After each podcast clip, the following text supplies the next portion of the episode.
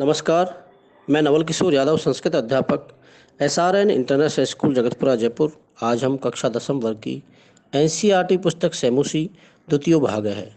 नामक पुस्तक के नवम पाठ है, सुक्तय, पाठ का अध्ययन करेंगे। आइए प्रारंभ करते हैं, सुक्तय, सुंदर कथन। इन सूक्तियों में, अर्थात इन श्लोकों में, पद्यांश की दृष्टि से परीक्षा में आने वाले प्रश्नों को हम पढ़ेंगे। किस प्रकार से पद्यांश की दृष्टि से प्रश्नों का आगमन होता है, जिनके हम उत्तर किस प्रकार से लिख सकते हैं? आइए प्रारंभ करते हैं। श्लोक नंबर चार। विद्वांस एव लोकेस्मिन चक्षुष मंत है प्रकृतिता अन्येषां वदने ये तु ते चक्षुर नामनी मते। इसका प्रथम प्रश्न है कि अस्मिन लोके अस्मिन संसारे, अस्मिन जगते चक्षुष मनते के के प्रकीर्तिता। इसका उत्तर होगा विद्वांस है। कहने का अर्थ यह है कि संसार में चक्षुष्मंत अर्थात नेत्र वाला किसे कहा गया है? विद्वान को कहा गया है। तो इसका उत्तर होगा विद्वांस है। दूसरा प्रश्न है ये शाम चक्षुषी भवंती ते के? ये शाम चक्षुषी भवंती ते के? उत्तर होगा चक्षुष्मंत है। प्रश्न नंबर तीन है, चक्षुषी कुत्र भवता है? इसका उत्तर होगा, चक्षुषी वदने भवता है। व्याकरण की दृष्टि से इसमें प्रश्न बनते हैं। नंबर वन है कि लोकेस्मिन अनयो, पदयो विशेषण पदम किम लोकेस्मिन अनयो हो पदयो विशेषण पदम किम विशेषण पद इसमें होगा, अस्मिन।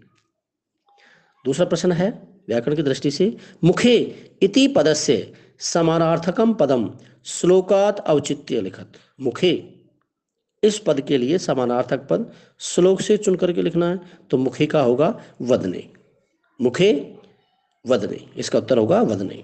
मूर्खा इत्यस्य पदस्य विपरीतार्थकम पदम किम मूर्खा इति पद का, इत्यस्य पदस्य इस पद का विपरीत अर्थ क्या होगा? अर्थात इसका विपरीत पद क्या होगा? विद्वांस है। इसका उत्तर होगा विद्वांस है। मूर्खा, इसका विपरीतार्थ होगा विद्वांस है। अंतिम इसमें प्रश्न बनता है, श्लोके क्रियापदम चित्वा लिखत। श्लोके क्रियापदम क्रियापद है प्रकीर्तिता। क्रियापद इसमें होगी प्रकीर्तिता। प्रकीर्तिता इसका उत्तर है। पाँच नंबर का श्लोक देखते हैं। यह प्रोक्तम ये केनापि तस्य तत्वार्थ निर्णय है कर्तुम शक्यो भवे निधे स विवेक इतरीत है। इसका प्रश्न नंबर वन है कि यह तत्वार्थ निर्णय है कर्तुम समर्थ है स कै कथित है। वह उत्तर होगा विवेकी। विवेकी जन किम कर्तुम शक्य थे दूसरा प्रश्न है, विवेकी जन है, किम कर्तुम शक्य थे उत्तर होगा तत्वार्थ निर्णय प्रश्न नंबर तीन है कि नरह केन गुणेन कश्यापि कथन से तत्वार्थ निर्णय कर्तुम शक्नोति?